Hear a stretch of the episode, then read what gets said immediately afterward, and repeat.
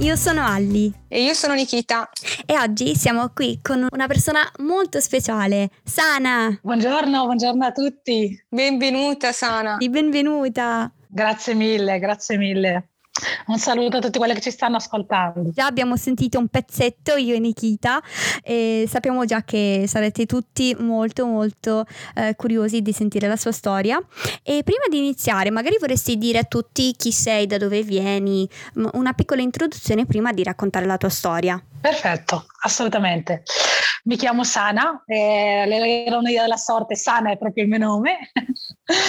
Sono nata in Marocco, che è uno stato del Nord Africa, che tanti conosceranno sicuramente. Sì. Eh, 32 anni fa. Eh, vivo a Bergamo, è la città in cui mi sono stabilizzata. Lavoro part-time come impiegata in un'azienda e sono molto serena di condurre la vita che faccio. Eh, sono sposata con un ragazzo bergamasco. Eh, la mia famiglia vive in un'altra regione, è lontana da me. A volte ne sento la mancanza, ma tutto sommato ho imparato a farmi, diciamo, anche un po' compagnia. E io eh, sono, stavo raccontando che sono nata in Marocco e ho, avuto, ho avuto un'infanzia semplice, come quella dei miei bambini, dei bambini del mio villaggio. E quindi mi alzavo, giocavo, aiutavo ogni tanto mia mamma. abitavamo in una casa a corte molto grande, c'erano i miei cuginetti, i bambini del villaggio, quindi giocavo come tutti. Mio padre non l'ho mai visto praticamente perché era spesso via, era già emigrato in Italia appena sono nata io e quindi per me vederlo due o tre volte all'anno era la normalità. Purtroppo la mia infanzia è stata interrotta da, dalla mia patologia perché verso gli otto anni ho iniziato a sentirmi poco bene. E secondo mia mamma prima ero in perfetta salute, cioè non avevo niente assolutamente. Questi sintomi che ho iniziato ad avere sono stati il vomito, eh, il mal di pancia, lamentavo spesso mal di pancia, a volte magari capitava che svenivo, però si sa che il Marocco è stracaldo, quindi magari poteva capitare. E all'inizio questi sintomi venivano sottovalutati, dicevano vabbè una bambina, vabbè avrà preso un virus, le passerà, le passerà. Quando i sintomi sono diventati un pochino più gravi, abbiamo iniziato a fare via vai dagli ospedali che è l'ospedale più vicino, che è quello di Irqala, che si chiama Salama, che vuol dire pace. Questi via vai erano molto dolorosi sia per mia madre che per mio padre che per mio zio, che era l'unico che aveva il furgone per trasportare me e mia mamma in ospedale dolorosi perché in Marocco noi eravamo ovviamente poverissimi, non avevamo nulla, la sanità la si paga, si paga tutto, dal minimo esame del sangue alla visita oculistica, proprio tutto, tutto, tutto. E quindi mia mamma si è sentita crollare il mondo addosso appena gli hanno detto eh, guardi che la bambina ha un problema cardiaco. Eh, si vede che la faccia è gialloliola, è leggermente gonfia, quindi il, i medici gli hanno detto che era un problema cardiaco. Quindi niente, mi prescrivono un po' di farmaci, la, la dieta lessata, che per noi vuol dire senza sale, praticamente tutto bollito, abbastanza magra, e niente, poi mi hanno rimandato a casa le anni passavano e verso i dieci anni ho iniziato proprio a peggiorare tanto, a gonfiarmi perché trattenevo i liquidi. Eh, le hanno detto guarda la bambina ha bisogno di fare un'operazione, questa operazione sarebbe costata circa un milione e mezzo di euro e andavo a farla o a Casablanca o a Rabat, però il più specializzato diciamo che loro consigliavano era Rabat. Figurati i miei genitori, cioè, dicevano dove li tiro fuori questi soldi qua, con che speranza. Allora mia madre ha iniziato a spingere mio padre a portarmi con sé in Europa, perché lei diceva in Europa sono più all'avanguardia i medici, eh, portala con te, mal che vada, ma la porterai indietro in una bara. E così mio padre ha iniziato a fare l'iter eh, di preparazione burocratica per portarmi con sé. Eh, il lato burocratico è stato molto lungo perché mio padre ha dovuto mettermi sul suo passaporto, avere il consenso di mia madre, eh, in quanto ero minorenne, e, e tante, tante, autenticazioni affinché non risultasse diciamo un rapimento di un minore. Eh, una volta pronti questi documenti siamo partiti, io ormai ero completamente compromessa, avevo il cuore talmente dilatato che schiacciava gli altri organi e quindi il 90% del mio tempo lo passavo a dormire. Nel 2001 fu così che io e mio padre siamo arrivati precisamente in Toscana e, una volta arrivati siamo andati subito, tipo siamo arrivati all'una, alle due eravamo già in ospedale. E in ospedale subito hanno diciamo, ripreso mio padre e hanno detto no, ma la bambina è troppo grave, devi portarla prima, prima, devi portarla prima. Eh, avevo una pancia talmente gonfia quasi da gravidanza, mi hanno aspirato tre, li, tre di liquidi e mi hanno diagnosticato una cardiomiopatia dilatativa. Da lì mi hanno portato subito in ambulanza al cuore del bambino di Massa. È un, un, è un ospedale molto specializzato nelle patologie neonatali, tanto che molte donne che partoriscono bambini, diciamo, già con la diagnosi di cardiopatia, li fanno partire lì. Eh, lì sono stata parecchi mesi, mia madre non c'era con me perché era massaggio in Marocco e questo è stato un, un dolore molto forte che mi ha accompagnato per tutto il resto della mia vita. E spesso mio padre quando veniva la sera mi accompagnava alla cabina telefonica e mi chiedeva di, di, parlare con mia mamma e mia nonna e ovviamente le chiamate erano principalmente fatte di pianti. Loro dall'altra parte perché le mancava la nipotina, la sua bambina e io dall'altra parte perché mi sentivo da sola in un paese straniero, non parlavo la lingua e, e mio padre non era sufficiente oltre al fatto che non c'era tutto il giorno con me. Dopo un po' di mesi hanno fatto di tutto i medici per salvarmi la vita, mi hanno anche portato all'ospedale di Siena. Mi ricordo che mi hanno veramente voluto bene, ecco. E fu così che nel novembre del 2001 mi hanno portata a Reuniti di Bergamo perché i medici le hanno detto o oh, la porti a Reuniti di Bergamo dove tenteranno di farle un trapianto di cardiaco oppure tua figlia non la vedrai più, verrai quando bisognerà metterla da bara. Proprio sono stati molto spicci, ecco. Mio padre all'inizio si è opposto perché ha detto no, no, no, Bergamo è lontana, come faccio ad andare a trovare la Toscana, ma io lavoro. Ovviamente i medici tengono conto del valore della vita e il loro obiettivo era salvarmi la vita. Certo. Arrivata, a, arrivata a Riuniti di Bergamo, è iniziato anche lì un ricovero lunghissimo, avevo aghi ovunque, da sdraiata avevo anche il respiratore perché facevo fatica a respirare.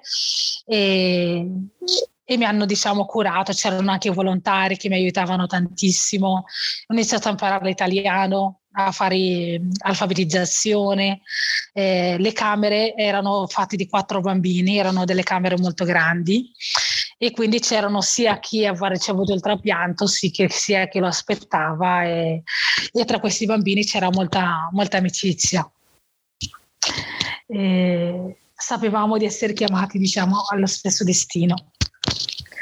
Eh, il, nel marzo del 2002, quasi sei mesi dopo, finalmente questo cuoricino è arrivato e, e ho fatto il trapianto a Reniti di Bergamo nel 2002 dopo il trapianto, cioè già poco prima del trapianto, i servizi sociali hanno iniziato a dire eh, questa bambina è da sola, non ha qua nessuno, come facciamo, che riesce a seguirla e niente, alla fine hanno trovato una famiglia di Bergamo che mi ha preso in affido fino all'età di 18 anni e loro sono presi veramente cura di me.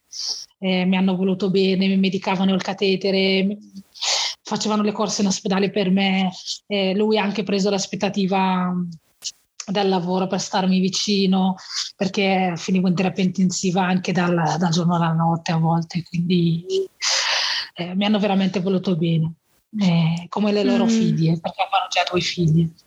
Mm. Eh, Dopo, dopo, il trapianto ho iniziato una vita diciamo semi-normale. All'inizio portavo la mascherina, ero molto gonfia di cortisone, molto cortisone. Facevo dei farmaci veramente, veramente potenti per evitare che il cuore rigettasse, eh, il corpo rigettasse il cuore. Mm. E portavo la mascherina e mi ricordo il disagio, il disagio di andare all'elementare che tutti mi chiedevano perché tu porti la mascherina, perché tu sei così. Mm, quindi... Esatto, è qui proprio il punto in cui volevo fermarmi, era proprio una domanda che ti volevo fare, com'è stata la tua infanzia barra adolescenza? Uh, con eh, la, la, tua diagnosi, con il discorso del trapianto e con appunto la mascherina che insomma ai tempi poi era ancora più, no? più raro vedere qualcuno con la mascherina, appunto a meno che non era magari in fase di chemio, di trapianto o qualc- qualcos'altro. Esatto, esatto. Per me è stato doloroso eh, dal punto di vista emotivo perché mi sentivo non a casa mia, non nella mia famiglia, non a posto, cioè mi sentivo mm. non nel mio posto. Eh, oppure questa famiglia e anche il paesino in cui mi hanno ospitato erano stracarine come ovviamente la voce si è diffusa a macchia d'olio si dice vabbè no? e c'è una bambina straniera che ha fatto un trapianto di cuore sì tu l'hai vista e compagni e le famiglie dei miei compagni di scuola quindi figurati tutti ne parlavano e in poco tempo sono diventata molto conosciuta in paese per quella bambina che è stata presa in affido, trapiantata, non ah, quella brava ragazza, sì, che eh, cioè, eh. la mia denominazione era quella trapiantata che è stata in affido, appunto. Mm. E io all'inizio rispondevo con molta rabbia, cioè non accettavo questa cosa qua. Eh, io mi vedevo normale, io non mi vedevo diversa, mi vedevo normale. Certo. Io per me con il trapianto, buona, sei chiuso un ciclo, basta, finita, inizio una mia vita. E, e una volta che dovevo andare in ospedale, che dovevano ricoverare per una coronarografia oppure una biopsia, che sono coronarografia è entrare con una sonda e vedere come sono le coronarie. La biopsia, per chi non è del settore, sono prelevo un piccolo tessuto del cuore e controllo questo cuore come sta agendo. Cuore nel mio caso, poi trapianto del polmone, polmone, reni, idem. E, e controllo come sta comportandosi all'interno di questo organismo se ha sviluppato qualcosa, se non ha sviluppato niente mm. e così via e, e ovviamente l'esame all'inizio erano una volta al mese e poi successivamente man mano che il, bambino sta meglio si fa ogni due mesi e ancora meglio dopo un anno basta, gli esami diminuiscono nettamente e diventano ogni tre mesi. Ogni tre mesi quelli normali che sono sangue, urini, ECG, ecocardio. L'ECG è, l'ecocardi- eh, è l'ecocardiogramma, cioè il tracciato dell'andamento del battito cardiaco. L'ecocardio è quando ti mettono il gel e ti fanno diciamo, la foto alla parte cardiaca.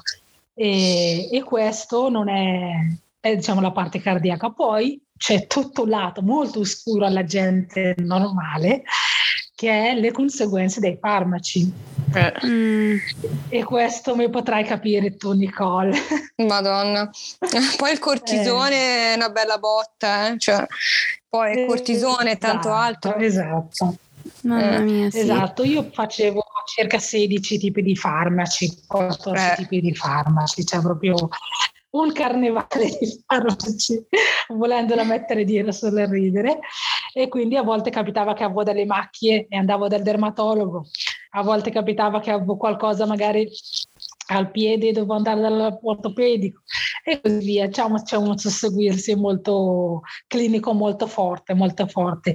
Bisogna veramente avere una pazienza e una forza d'animo eh, eh. pazzesca e un attaccamento alla vita un attaccamento alla vita molto forte. E superato questo, dopo quindi 3-4 anni, il corpo si abitua all'organo. Sì. Può avvenire anche in meno tempo, né? però nel mio caso è stato dopo 3-4 anni, basta lì, ho conosciuto una vita semi-normale, andavo ogni 4 mesi in ospedale, continuando i miei farmaci, ovviamente non sono mai andata a fare la maratona di New York, un po' di, un po' di limiti uno ce li ha sempre, però ho studiato, mi sono diplomata, eh, ho fatto le gite che potevo fare nel minimo delle, delle possibilità fisiche, ho viaggiato dove potevo sentirmi, diciamo, sicura e ho fatto una vita quasi normale, ecco. Anche, mm-hmm. anche il lavoro, ho cercato il lavoro. Il, diciamo che il lato doloroso è proprio quello di aver convivere con dei farmaci immunodepre- immunodepressori molto eh, invasivi. Sì, eh, immagino, soprattutto con l'arrivo del Covid, ovviamente sicuramente ti sarai sentita eh, molto preoccupata, vorresti condividere un po' come ti sei sentita, eh, vedendo sì. tutti quanti che si lamentavano magari anche per la mascherina, perché tu indossavi la mascherina anche alle elementari. Eh. Esatto, io l'ho dovuta indossare per circa un anno. Dopo un anno me l'hanno fatta togliere, però il disagio, la curiosità della gente era veramente invadente. Mm-hmm. Eh, sì, allora io devo essere onesta, col Covid l'ho presa sotto gamba all'inizio, cioè ho detto, ma io è tutta la vita che lotto per rimanere viva, figurati se adesso devo aver paura di morire. cioè proprio l'ho, l'ho presa Adoro. ho detto ma secondo questi, questi, comuni mortali qua che devono aver paura di vivere e paura di morire cioè, hanno, cioè, non vivono per paura di morire.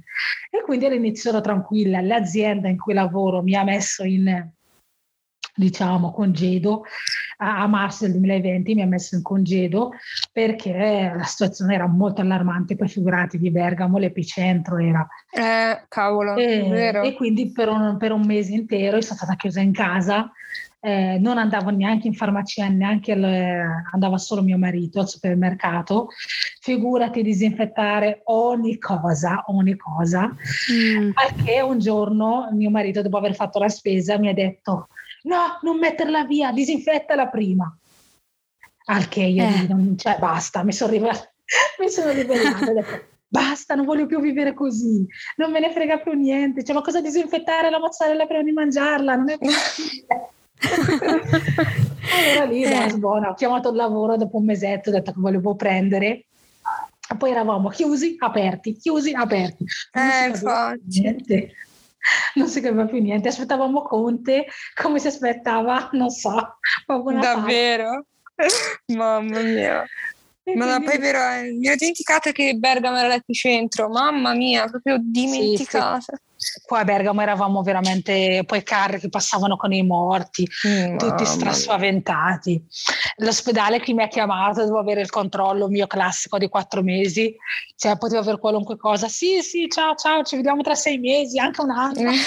eh beh, cioè, più... piuttosto stai meglio a casa, più sicura a casa che in ospedale, no? Esatto, Perché, esatto, ce ne eh... proprio scaricato così perché ecco, poi ovviamente ogni tanto uno ha degli acciacchi, uno chiama per avvisare il centro trapianti di avvisarli sempre di ogni eh cosa.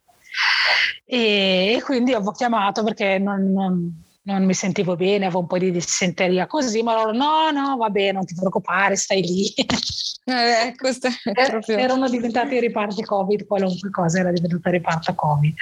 E, e, niente, comunque dopo un po' di metà aprile più o meno ho ripreso in azienda, ovviamente con la massima sicurezza. E ho iniziato a lavorare, ma eh, devo essere onesta, non l'ho vissuta in modo così allarmante come tante persone vicino a me in salute l'hanno vissuta, ecco. Ah, Perché tu hai già passato tante cose, eh, insomma, è bello sentire questa prospettiva. Esatto, esatto cioè, proprio esatto. che non ci avevo pensato, vedi, cioè, è pazzesco, è pazzesco. Sì. Sì. sì. io avevo già passato tante cose, tanto che anche questo allarmarsi così ogni volta, ma poi vabbè, a volte magari capitava che respiravo male perché magari un giorno pioveva, eh, subito saturazione, pressione, cioè no, un attimo.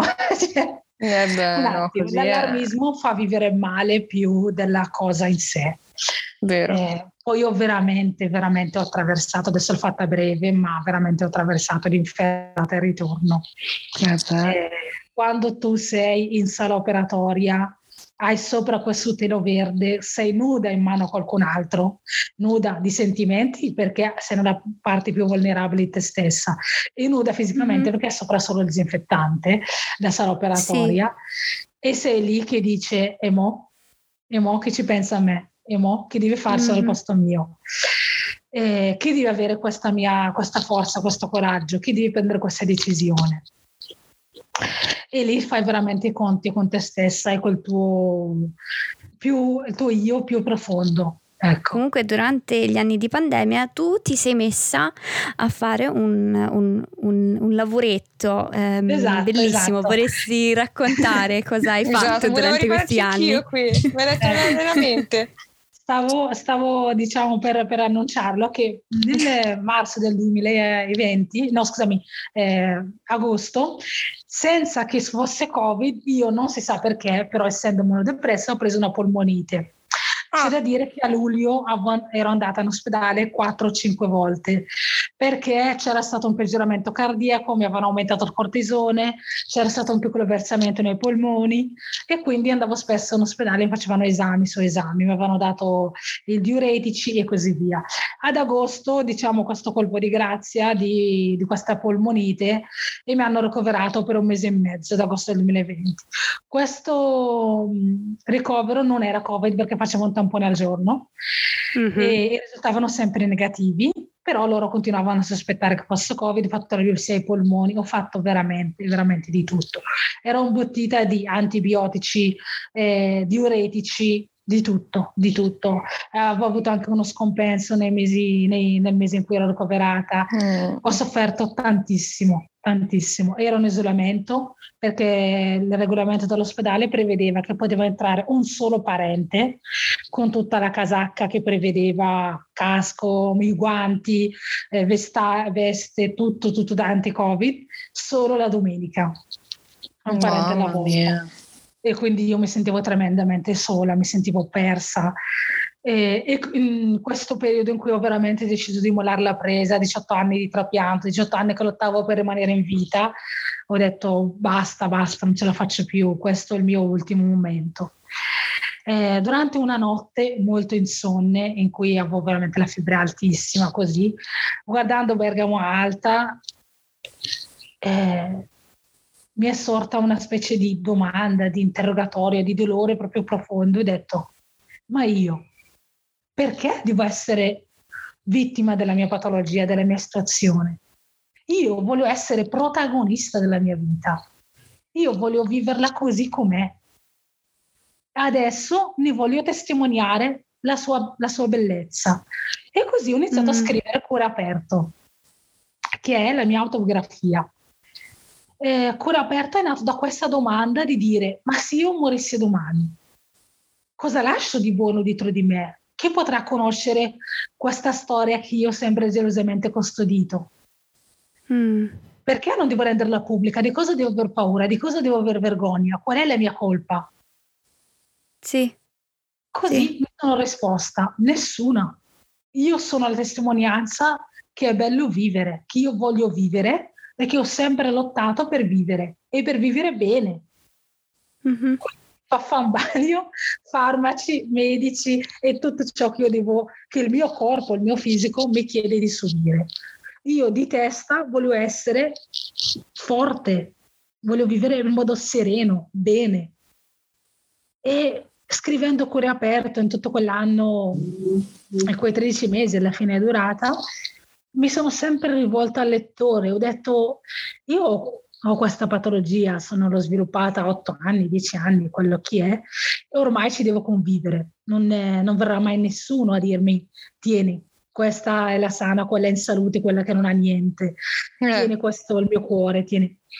E quindi successivamente, perché poi ho continuato a scrivere il diario, sono anche entrata in dialisi per via dei farmaci così, e la dialisi mi ha fatto proprio capire l'importanza di capire le, l'attaccamento alla vita. Quindi mm. mi guardavo intorno e dicevo, ma cavolo, non mi sembra che la vita di quelli in salute sia tutto questo carnevale di Rio. Cioè, perché devo essere, diciamo, invidiosa, barra gelosa, che tutti hanno la vita facile e io no? Non è così. E allora scrivendo cuore aperto ho cercato di parlare al lato più vulnerabile, più nascosto di noi mi sono detta perché dobbiamo sempre esibire i bei sentimenti, le belle fotografie eh, e farci vedere sempre sorridenti? Dove sono le nostre paure? Sì, è vero, uno ci pensa più alla morte quando ha una patologia rispetto a quando è in salute. Però i sentimenti di vuoto, di solitudine, di smarrimento, Bravo. secondo me li provano anche quelle persone in salute. Il cuore aperto narra proprio dall'affido alla, alla, al matrimonio, la bellezza del matrimonio, alla solitudine che uno trova nel sentirsi in una sala operatoria, l'impotenza, l'impotenza che uno prova, perché è questo che uno eh, che domina generalmente nella, insieme alla paura di morire o di essere comunque soli.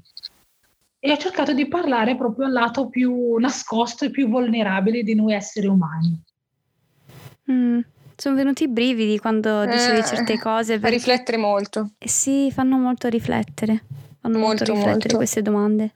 Io ho voluto indirizzare cuore aperto all'essere umano, nel senso di come persona, dal mio vicino di casa alla persona che vive eh, in Sicilia a quella che vive in qualunque altra regione, in Trentino o qualunque altra persona o essere umano. Perché non è che bisogna aspettare il trapianto di cuore o un'altra patologia eh, per capire la bellezza di vivere. Poi basta con questo disabile uguale eh, poveretto, sfigato, sfortunato, Brava. eh, che, non- che tra virgolette non vive una vita come tutti gli altri. No, noi siamo come tutti gli altri, semplicemente il nostro corpo ha una disfunzione barra patologia che gli altri corpi non hanno manifestato o ancora non hanno manifestato o magari non manifesteranno mai, ma noi siamo come tutti gli altri e ci meritiamo tutti i diritti e tutto l'amore di cui abbiamo bisogno. Brava. Quindi è un libro con la cazzimma. Qui servirebbe un applauso, Ellie, da aggiungere comunque. Infatti sono, sono d'accordo, l'applauso ci vuole, fai riflettere tanto Sana e chiedi le domande che secondo Brava. me a volte non abbiamo il coraggio di chiedere, ma in qualche modo tu riesci a guidarci eh, a chiedere queste domande e mm, ci dai il coraggio eh, che serve per rispondere. Davvero Esatto. ti ringrazio di cuore perché ho imparato tanto in questi, in questi eh, minuti che, che parliamo, eh, sono rimasta molto colpita dalla tua storia. Grazie. Grazie. Uguale, la penso ugualmente, è inutile che ripeto le cose che ha detto Ellie perché sennò sarebbe no? un via vai di Certo, ripetere. certo. La mia domanda è dove possiamo acquistare il tuo libro, Sana?